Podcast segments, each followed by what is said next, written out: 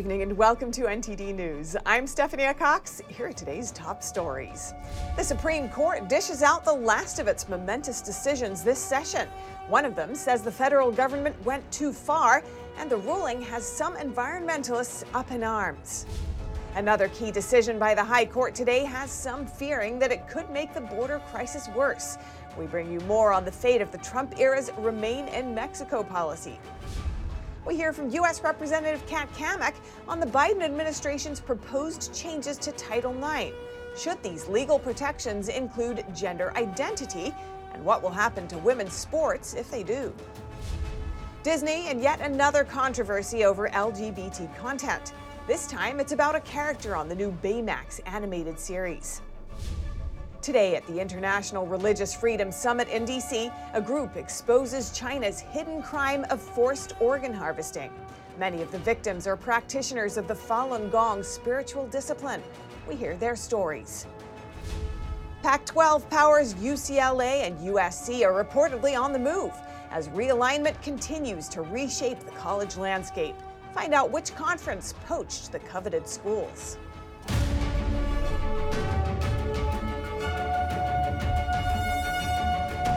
In a new ruling today, the Supreme Court has cut back the Environmental Protection Agency's power. The court says the EPA cannot nationally regulate CO2 emissions, not at least without Congress. Earlier today, I spoke with Michael O'Neill, Assistant General Counsel at the Landmark Legal Foundation, to learn more. Michael, thank you so much for joining us. My pleasure. The Supreme Court has made a huge decision today uh, based on a decision around the EPA and whether it can issue a regulation that would right. essentially transform the way that uh, energy is generated in the U.S. What would this mean for consumers and businesses in the U.S.? Well, if the EPA had had its way and the Biden administration had had its way, they would have imposed what is known as the Clean Power Plan upon our country. And the Clean Power Plan sought to radically transform how our nation generates electricity. It would have forced traditional power power plants such as natural gas and coal generating power plants out of business. It would have imposed hundreds of billions of dollars upon the economy, increased the cost of electricity in some states by 25%, and resulted in tens of thousands of jobs being lost. By any stretch of the imagination, this regulatory action amounted what amounted to what was known as a major rule. And the court today constrained administrative agencies by, in, by instituting what is known as the major questions doctrine and said that and essentially what the court stated was if an administrative agency like the Environmental Protection Agency is going to promulgate a regulatory action or a rule of such huge magnitude, and again, we're talking hundreds of billions of dollars, tens of thousands of jobs lost, driving energy, radically transforming how our nation generates electricity, an agency has to have a clear authorization from Congress to do this. And in this case, there's just no clear authorization. Proponents of the of the uh, of the rule would say that the EPA had authority under the Clean Air Act to do this. Well, EPA relied on a very obscure provision of the Clean Air Act that was never intended, never drafted to to enable or empower the EPA to take this sort of massive regulatory action. So essentially, this is a win for the rule of law. This is a win for American consumers, and this is a win for our Constitution. The dissenting justices have expressed concern that this decision will limit the EPA's ability to respond to natural disasters. What do you make of that? Absolutely not. This simply says that if you are going to impose massive regulatory costs, you have to have authorization from Congress. In the context of natural disasters, there's emergency provisions that the president has at his disposal to address those. This is a for this is this regulatory action would have changed how we generate power going forward. Again, I'm not saying that our country should or should not move to renewables or, or to renewables such as winds or solar. All that has to be done, though, is Congress has to authorize the agencies to do this. Congress has to speak. Congress can no longer abrogate its duty to enact laws. Now it's incumbent upon Congress to take action. And again, this is how our framers intended this. They always envisioned the Constitution states as clear as clear as day that all all legislative power, in other words, lawmaking power, is vested with Congress, not with these unaccountable bureaucrats at the Environmental Protection Agency. And you've said before that this case is really about whether the EPA was violating the Constitution. Sure. Do you think other federal agencies are, you know, overreaching? Oh, absolutely. I mean, that's been that's been one of the one of the one of the items that conservative legal movements have tried to address. Look, separation of powers is imperative to preserve liberty. You cannot have unaccountable, unaccountable bureaucrats in Washington, D.C. dictating national policy when the people of the United States have not spoken. Congress needs to authorize these agencies to take action, and agencies need to operate with modesty and only operate within the statutory delegations that they have been provided from the Congress of the United States and through the lawmaking process. So, do you think having a congressional delegation on these huge issues and major decisions is all that's needed to redress the balance of power here? Well, it would it would help. Again, environmentalists environmentalists ca- uh, characterize global warming, climate change as catastrophic. If it is catastrophic, then it's incumbent upon the people's representative body, Congress, to speak accordingly. In the absence of Congress speaking, then agencies cannot seize power that they don't have. And so, what's the issue at heart here? The issue for well, the issue, there's a couple. Number one, the American people have been saved even increase increased costs in their electric bill. We're not going to see massive. We're not well. Inflation's already adding to everybody's costs of their electric bill. Gasoline's in cost. It has gasoline, as we all know, has increased dramatically. The EPA is not going to be able to impose additional costs. So in the short term, that's what we see. From a bigger picture, we see a re-entrenchment of, of a respect for the rule of law and for the separation of powers. Again, administrative agencies going forward cannot take these massive, impose these massive regulatory actions upon the American people without express delegations from Congress. And finally, what other changes do you expect this decision to affect going forward? Oh, right. That's a fantastic question. I see this reverberating throughout the administrative. Interestingly enough, President Obama, when he didn't get his way through Congress, resorted to regulatory actions to kind of ram his agenda through. Now, presidents, executives are going to have to be respectful of the rule of law and not and not count on their administrative agencies to get their policies enacted. You have to seek consensus in Congress. Congress has to authorize the action before the administrative agencies can take the can take action. Michael O'Neill from the Landmark Legal Foundation. Thank you so much for your time. My pleasure. You have a great day. And another landmark ruling on the final day of this closely watched Supreme Court term. This one marks a win for the Biden administration's immigration policy. We bring you more on how it played out. Another historic day at the Supreme Court with two key rulings. In a 6 to 3 vote, the High Court ruled Thursday that the Environmental Protection Agency does not have the broad authority to try to overhaul the nation's energy policy by pressuring industries to shift away from fossil fuels. Instead, the court says Congress should have the say. But another ruling on Thursday marks a win for the Biden administration. The High Court gave the president a green light to end the Remain in Mexico policy that began during the Trump era. While in effect, the policy sent some 70,000 illegal immigrants who entered the U.S. back to Mexico instead of detaining them or releasing them into the U.S. We're very happy to see the ruling on the Remain in Mexico policy. Um, this policy has been a humanitarian disaster. Kate Goettel, legal director of litigation at the American Immigration Council, tells us that the decision will allow more lawful processing of migrants. But Texas Attorney General Ken Paxton says the ruling, quote, makes the border crisis worse. And Mark Meckler, the president of Convention of States Action, agrees. We're seeing, we just saw this week a devastating semi tractor trailer full of migrants who died because of the summer heat. So I think the most humane policy is to discourage this immigration, to let people apply from home. That's where they should ultimately be applying from and Thursday marks the last day of this eventful Supreme Court term. Its next session begins on the first Monday in October. And more on the Supreme Court. Today, Judge Ketanji Brown Jackson becomes the first black woman to be sworn in as a Supreme Court justice, fulfilling a promise made by President Biden. Please raise your right hand and repeat after me. I, Ketanji Brown Jackson, do solemnly swear. I, Ketanji Brown Jackson, do solemnly swear that I will support and defend the Constitution of the United States against all enemies, foreign and domestic. That I will support and defend the Constitution of the United States against all enemies, foreign and domestic. Jackson was confirmed by the Senate in April and sworn in today as Justice Stephen Breyer retires. And staying on the Hill, how fair is women's sports? How about for men who identify as women? Should they compete alongside women? The latest amendments proposed by the Biden administration would include gender identity in Title IX protections. That legal provision was originally designed to minimize discrimination based on sex. But today, some say it could be used to do just the opposite. Among those pushing back against the proposed changes is Congresswoman Kat Cammack, and I spoke with her earlier today. Representative Kat Cammack, welcome to our show. Thanks for having me. Now, the Biden administration wants to expand Title IX protections to include gender identity. If this becomes law, what would it mean for women and girls?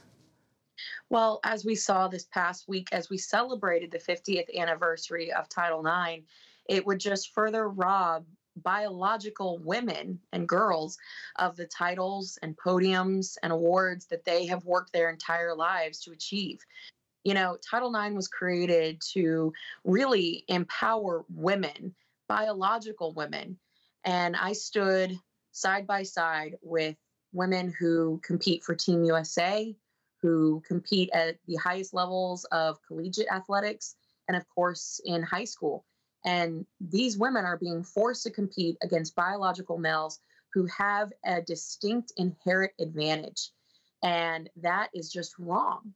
So if we're going to be upholding uh, Title IX to what it was originally intended to be and preserve girls' sports and really the opportunity for these women to excel in the sport of their choice, we have to protect it as it was originally intended.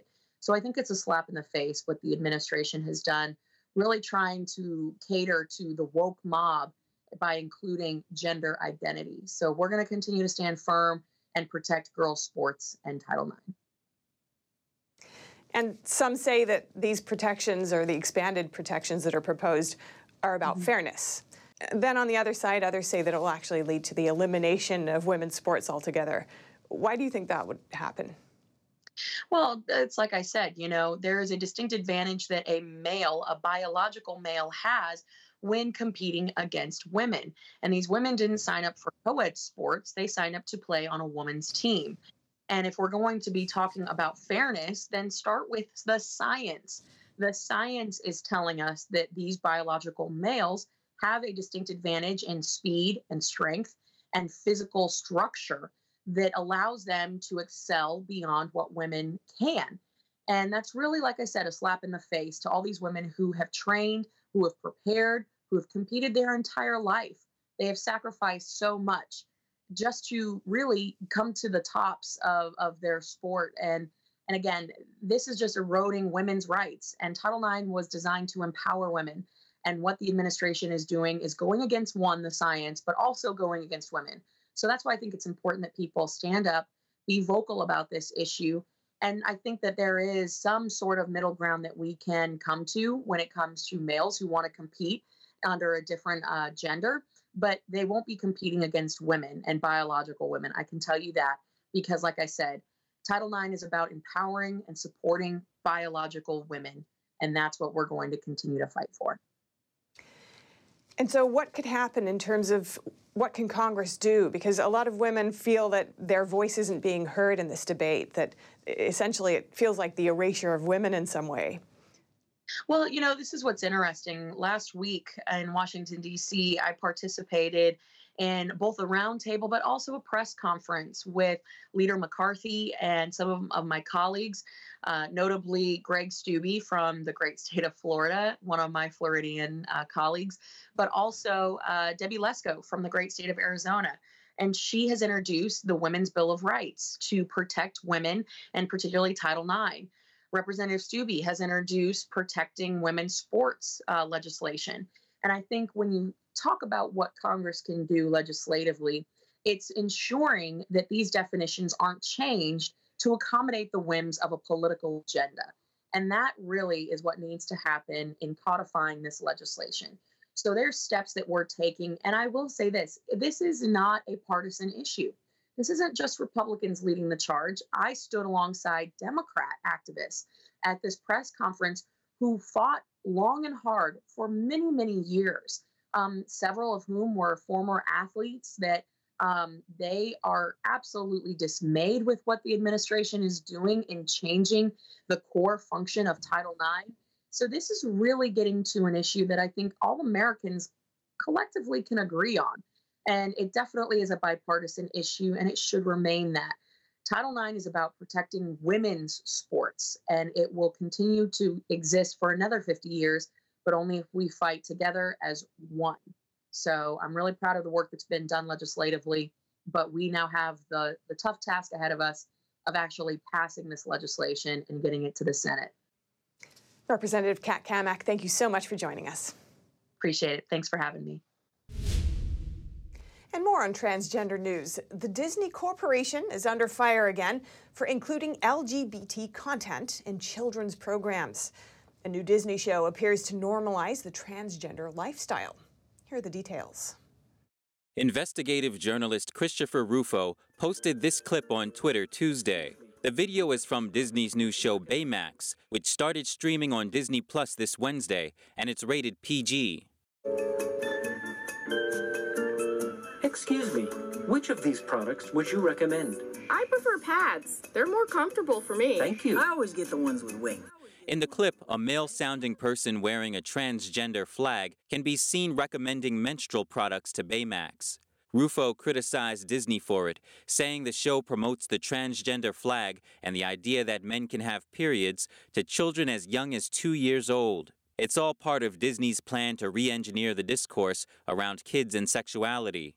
The clip has triggered a debate on social media over whether the messaging is appropriate in an animated series for children. Disney has faced recent backlash for actively including LGBT ideologies in its programs. Earlier this year, Rufo publicized footage of an internal company call in which Disney executives discussed the company's not at all secret gay agenda, including a push for more LGBT cartoon characters.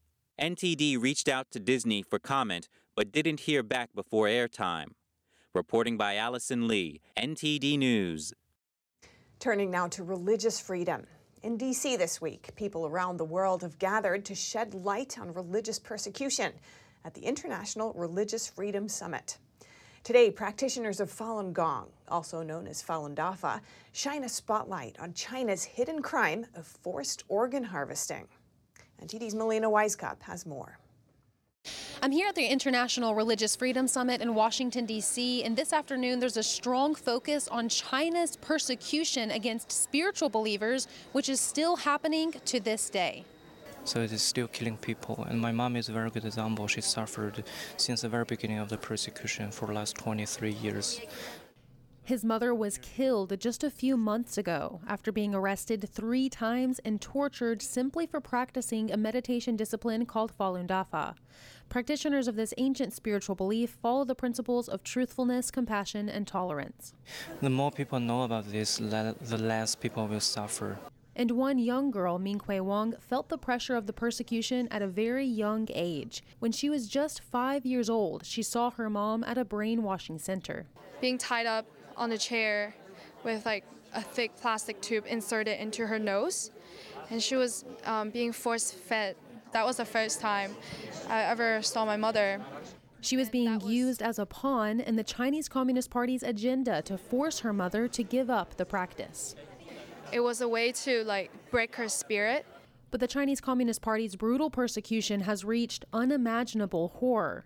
Many of these prisoners of conscience are victims of live forced organ harvesting. Uh, what, what shocked me the most uh, is the stitches uh, on his throat area, and uh, the incision was uh, all the way down, which clearly indicated that my father's organ had been harvested, likely while he was still alive.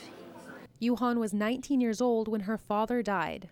I, I stepped closer to unbutton the closed, and uh, uh, after I'm opening two buttons, and the police immediately stopped me and uh, forced my family out of a facility. But they all tell me that despite this torture and the mental scars, they refuse to renounce their faith. We believe in truthfulness, compassion, and tolerance. That is not wrong. That is universal principles, and it has made me become a better person. Because of their perseverance and dedication to the practice and telling their stories of meeting face to face with the persecution, the Communist Party was not successful in squashing the Falun Dafa practice. It really turned my life around pretty quickly, and it, and um, I was just trying to learn how to be a good person, and it, it really did that for me. Their shared message is that this practice is good and it is a crime against humanity to persecute these people for their faith. Reporting in Washington, D.C., Melina Wisecup, NTD News. As the cost of energy rises, so are concerns over the use of fossil fuels. But people still need to eat, heat, and get from A to B. One thinker known for his approach to this dilemma is Bjorn Lomborg, one of Time magazine's 100 most influential people. He's also the president of the think tank Copenhagen Consensus Center and was once the director of the Danish government's Environmental Assessment Institute in Copenhagen. Bjorn Lomborg, thank you so much for joining us. My pleasure.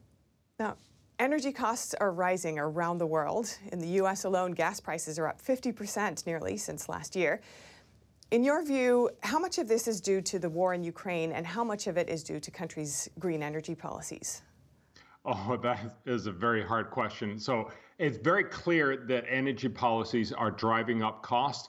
Uh, but right now, it's probably the majority of the costs that are caused by uh, the, the war in the Ukraine. So the underlying trend upwards is definitely because of climate but, uh, and climate policies. Uh, but the, the incredible increase that we're seeing right now is mostly because of the war.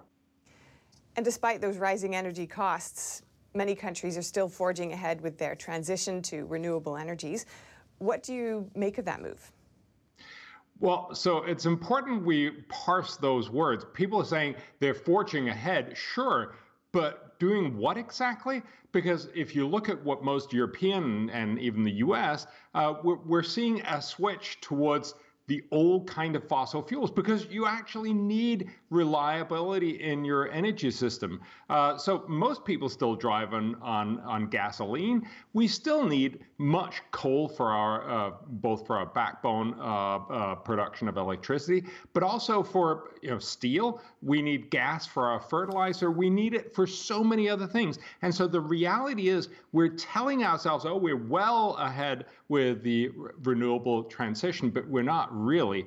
Uh, the world gets about 1.8% of its total energy from solar and wind. And even the rich world gets less than 3%. We talk about this a lot, but we're not actually making much of a transition. So, how much do you think the war in Ukraine is impacting countries' ability to reach their climate goals?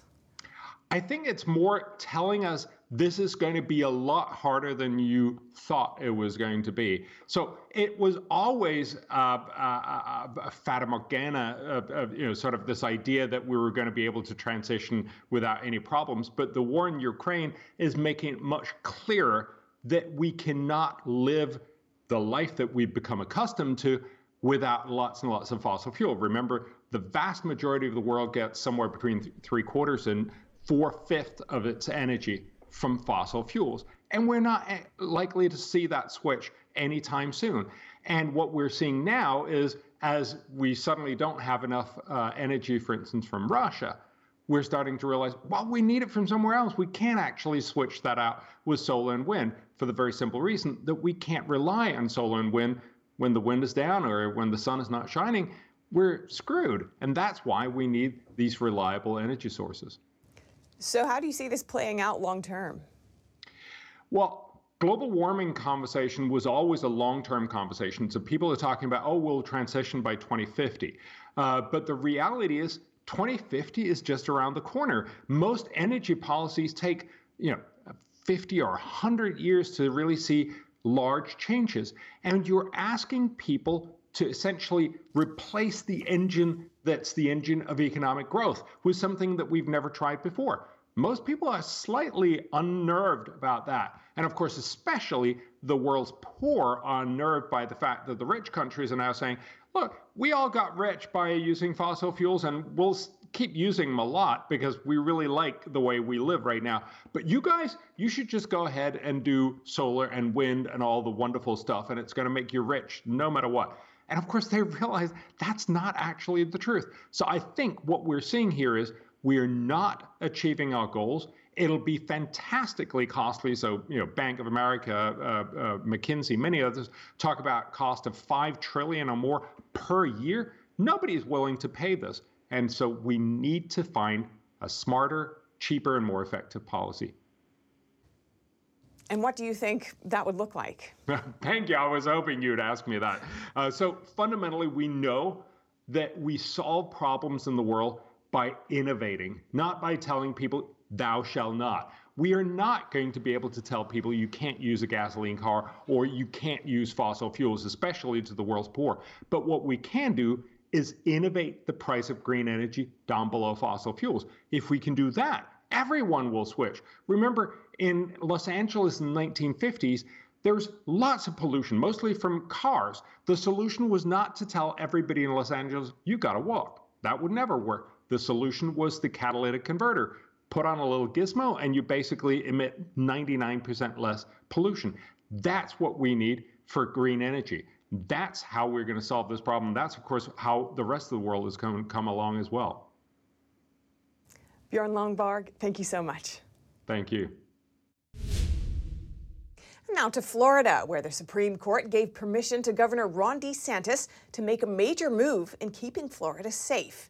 The governor is now allowed to conduct a statewide investigation on any entities that may be assisting with human trafficking, including local governments.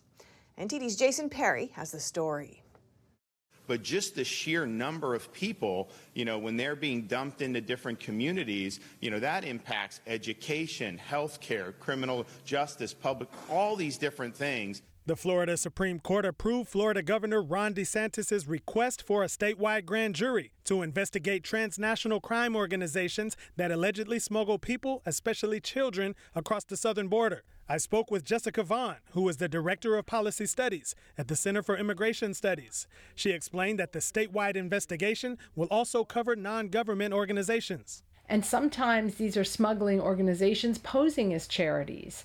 Um, these may be groups that have good intentions, but in fact are enticing illegal settlement into the state of Florida uh, in direct contravention of laws. She also said that the statewide investigation won't stop there, but the local governments could be investigated as well, such as Miami Dade County or Broward County, which have both issued ID cards for illegal immigrants. Miami Dade and certain other counties within Florida are looking at becoming sanctuaries again. And so it's important for this grand jury to take a look at what their policies are and determine if they are violating either federal law or state law, and at the very least, uh, expose to the public what these policies are so that people can be clear about why Florida may be such an attraction for illegal migration. She went on to say that the state by itself cannot stop illegal immigration, but they can send a signal to criminal organizations that enforcing the law is going to be taken seriously. And if they're going to bring illegal border crossers, they shouldn't bring them to Florida. Jason Perry, NTD News. And if you have any news tips or feedback for the show, you can email us at eveningnews at ntd.com. And coming up, California is on track to become an abortion sanctuary, but the state will not be covering travel costs for women from other states. And Pac 12 powers UCLA and USC are reportedly on the move as realignment continues to reshape the college landscape. NTD's Dave Martin has which conference poached the coveted schools.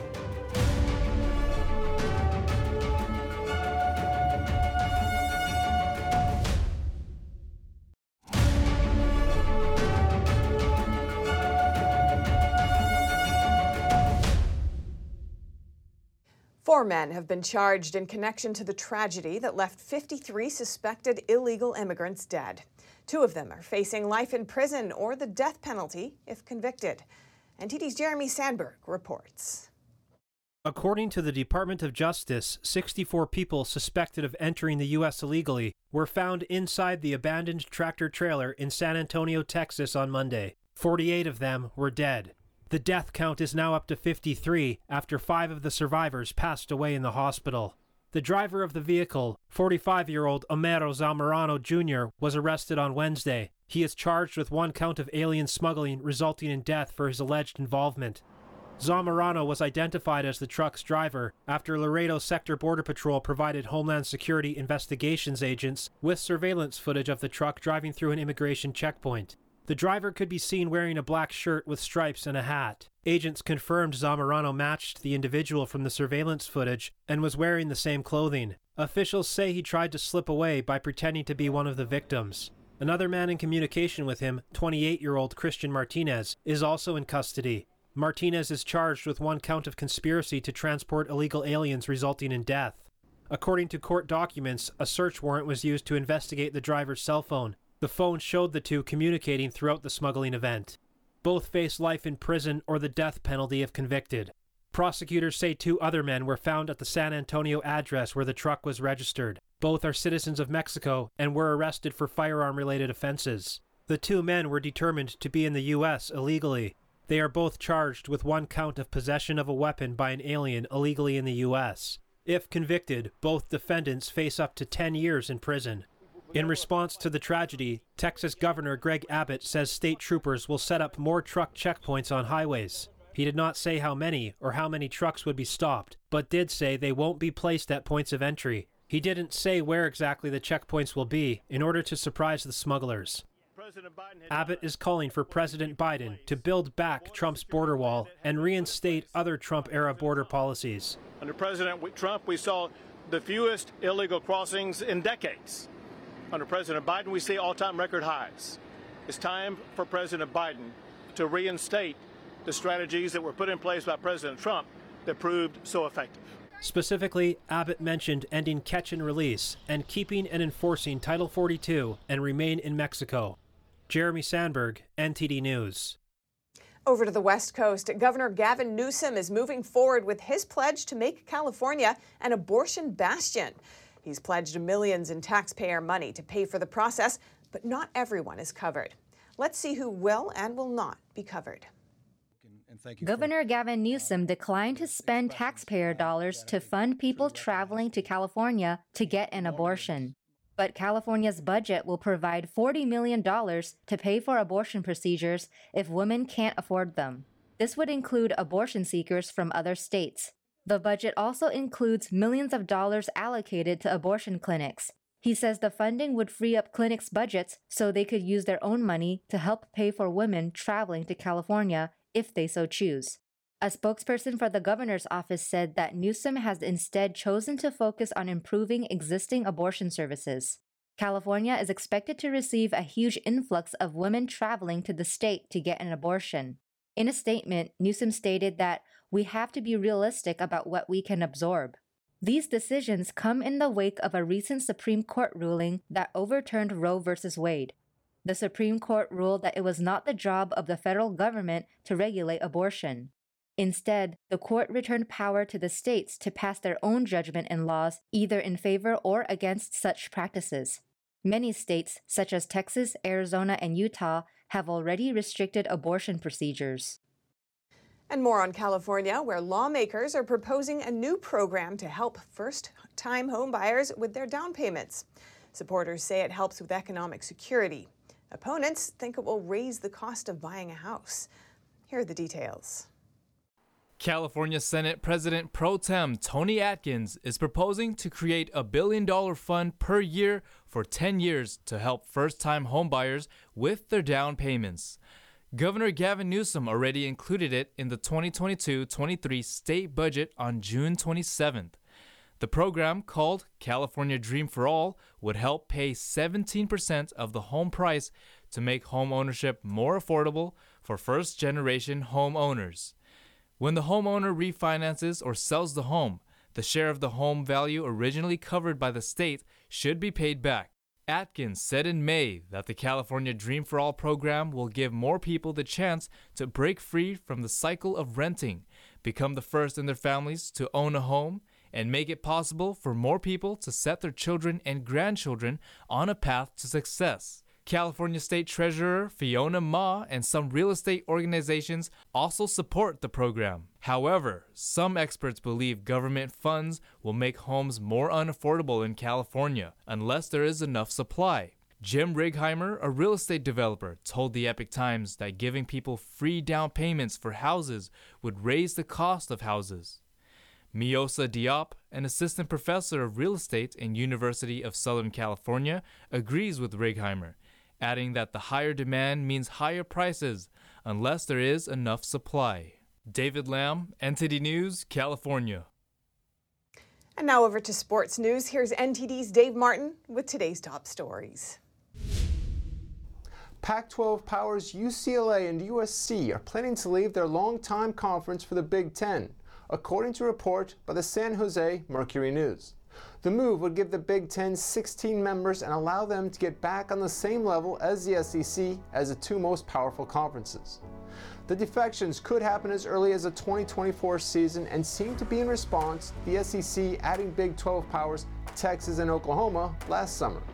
The move would make little geographical sense, though, as the closest Big Ten campus to either USC or UCLA is the University of Nebraska in Lincoln, more than 1,200 miles from Los Angeles.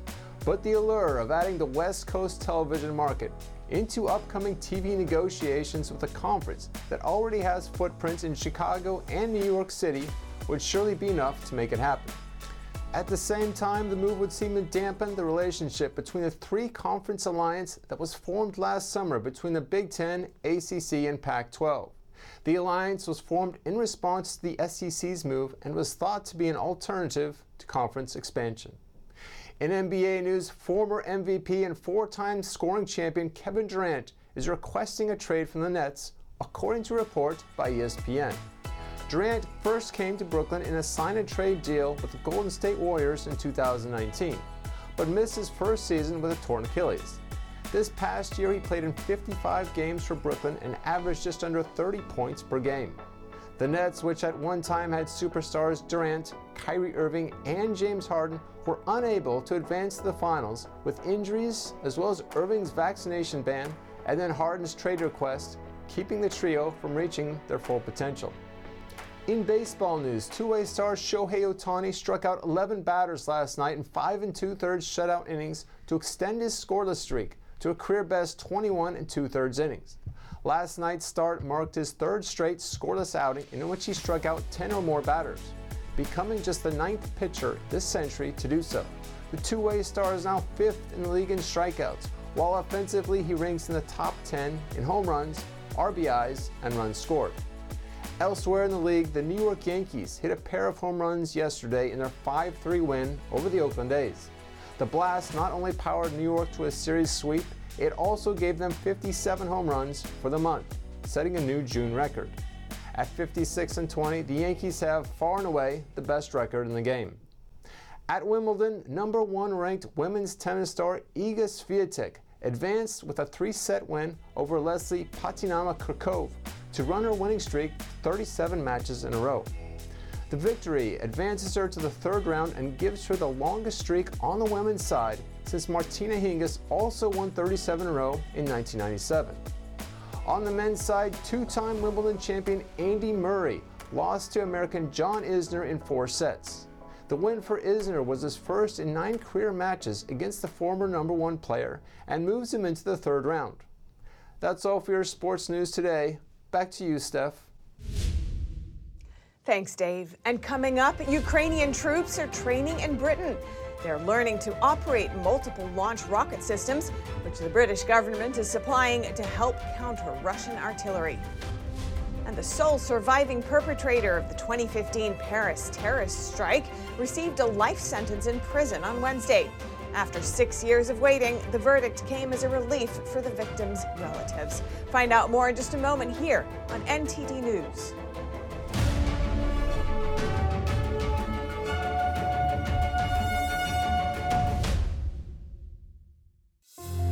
Nation Speaks, we don't just scratch the surface. We want to go wide and deep. Our viewers come away with a much richer understanding of the issues of the day. We really make a big effort to bring on different voices onto the show. We don't just talk to experts and newsmakers, which of course are extremely important, but we also want to hear from the American people. So, the people who are impacted by the policies and issues that we're talking about, because what they have to say is just as important to the national conversation.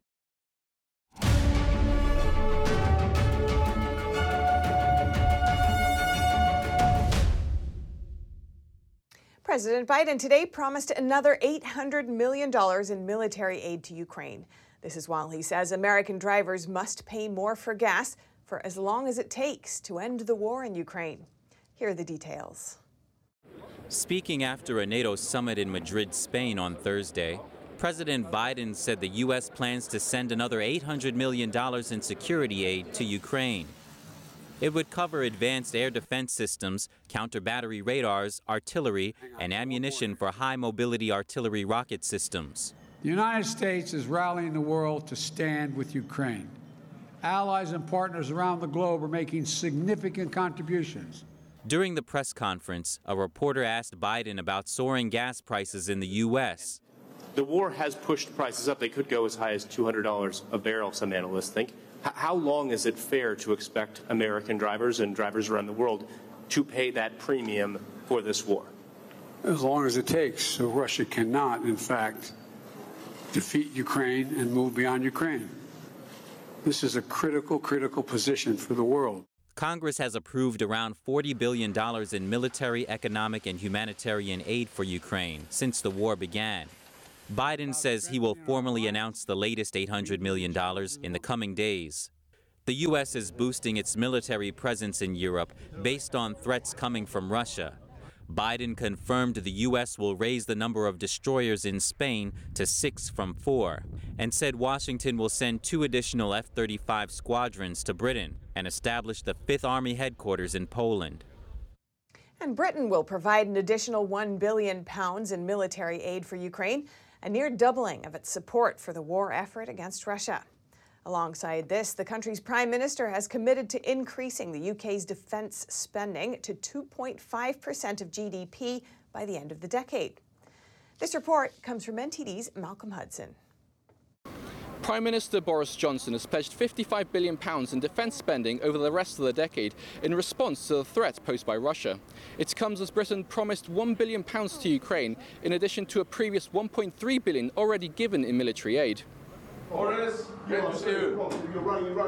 Johnson pledged the funding on Thursday after public lobbying from cabinet ministers Ben Wallace and Liz Truss. Speaking from the NATO summit in Madrid, Truss explained how the UK is helping Ukraine as well as the immediate supply of the weapons to help them win the war, we're also working with Ukraine on reconstruction, on developing their economy, on bringing investment into Ukraine so they are able to earn the money they need to to run their country uh, as well as fighting this appalling war with Russia. Truss said that they've been working on getting grain out of Odessa so that Ukraine can economically benefit from exports. The promise of extra military support comes after Ukraine's president, Volodymyr Zelensky, urged NATO leaders to do more to help his country.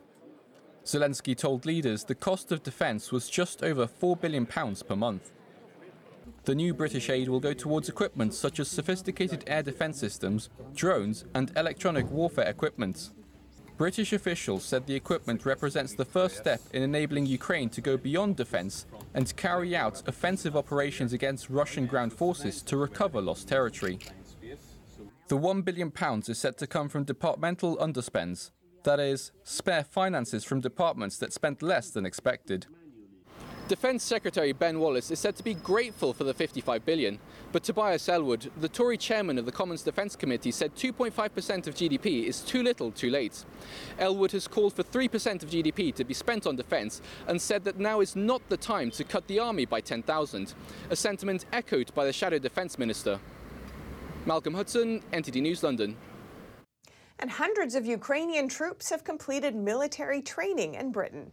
That includes training on the Multiple Launch Rocket Systems, or MLRS. The British government is supplying these weapons to help counter Russian artillery tactics. Hundreds of Ukrainian soldiers have received military training in the UK. More than 450 troops were taught how to use a range of weapons by the British Army, including the multiple launch rocket systems which Britain is supplying to Ukraine. Media were invited to Salisbury Plain in southern England where the exercises were taking place. The training is part of a wide ranging international support package following Russia's invasion. Captain James Oliphant of the Royal Artillery was involved in the three week long training of the MLRS. At the end of the day, it's, it's another component to their, um, their, their orbit and it's a force multiplier. Um, because it's a tracked vehicle, their rocket systems are wheeled. It's going to give them more, more mobility, which is going to aid in their survivability. Uh, and naturally, it's uh, uh, an ammunition that's able to punch out to 84 kilometres. During a surprise visit to Kiev this month, Prime Minister Boris Johnson announced a separate training operation for Ukrainian forces with the potential to train up to 10,000 soldiers every 120 days. And on Wednesday, the British government announced it will provide another $1.2 billion of military support to Ukraine, including air defense systems, uncrewed aerial vehicles, and new electronic warfare equipment. Meanwhile, back on Salisbury Plain, British trainers praised the attitude of their Ukrainian counterparts. They are extremely keen to learn, um, and we have had had them for long days. Um, we've been teaching them from eight in the morning till six at night, seven days a week for, for the whole period that they've been here. Um, their, their appetite at the beginning was, as you can imagine, extremely high and very needy. Um, but as they've become more, more attuned and accustomed to the, um, being able to operate this system, that's, that's started to calm down. And they're now in a position where the battery commander himself is, is now exercising his troops under his own doctrine and tactics. And in Paris, more than six years after the 2015 Bataclan terrorist attack, perpetrators finally received their verdict from a Paris court. The sole remaining attacker, still alive, received the maximum sentence. The verdict was welcomed by victims of the attack and their relatives. NTD's France correspondent David Vives has the details. Victims and relatives of the French people who died during the Paris 2015 attack have waited years for this verdict. Perpetrators of the terrorist strike in November 2015 received their verdict on Wednesday at a Paris court. Islamic terrorists attacked different locations in Paris the Bataclan Music Hall, six bars and restaurants, and the Stade de France Sports Stadium. They opened fire and killed 130 people in a night of carnage across the capital. Salah Abdeslam was the only perpetrator still alive from the attack. He was found guilty on terrorism and murder charges with no possibility of early release, the most severe criminal sentence possible in France. Victims and relatives said they were satisfied by the court's verdict. I am convinced that this most severe sentence will satisfy the expectations of a certain number of our members, a certain number of victims. I am extremely satisfied about the sentences given. I think they are really at the level of what the state should do to protect itself from these types of individuals. It's a very clear message addressed to all people who are tempted by the experience of radical Islam. Another survivor, Arthur Dénouveaux, said he has been waiting for this day ever since the attack. Uh, I just feel like I'm here, like I've heard something very important, but I'm not sure what to make of it. So I'm, I'm going to take the time to sit back, relax somehow, and, and, and then see how I feel. Main suspect Abdeslam had said at the start of the trial that he was a soldier of the Islamic State, which has claimed responsibility for the attacks. Beside Abdeslam, 19 other men were tried for helping organize the attacks. The judge said all defendants were found guilty on all counts, with the exception of terrorism charges for one of the less prominent accused. It has been a trial like no others, not only for its exceptional length of 10 months, but also for the time that was devoted to allow victims to testify in detail about their ordeal and their struggles in overcoming it, while families of those killed spoke of how hard it was to move on. Though this verdict brings some relief for victims, France still faces the serious threat of terrorist attacks, according to the Interior Ministry. Several other terrorist attacks have occurred since 2015, Moreover, it not only comes from known terrorist networks such as Al Qaeda or ISIS, but also from isolated individuals, such as in the beheading of a teacher in 2021. Some experts now talk about what they call an environment of radicalism, meaning the terrorist threat can come from anywhere among radicalized groups in society, rather than from terrorist circles already monitored by authorities. David Vives, NTD News, Paris. Up next, Riverside Park in Manhattan is coming up with a creative solution to get rid of the invasive weeds in the park, and it involves goats. Find out more after this short break.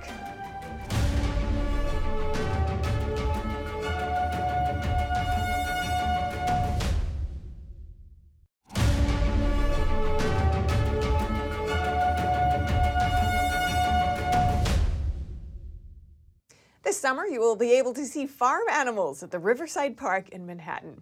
20 goats have come from upstate New York to remove the invasive weed species at the park. It's a win win situation for both the park and the goats. Here are the details. 20 goats from Green Goats Farm in Rhinebeck, New York, journeyed to Riverside Park in Manhattan to munch on invasive weeds. They're in here to eat invasive, a lot of poison ivy, that sort of thing. Poison ivy, um, a lot of people are allergic to, um, and and also also it's it's a little hilly, and machines don't work as well.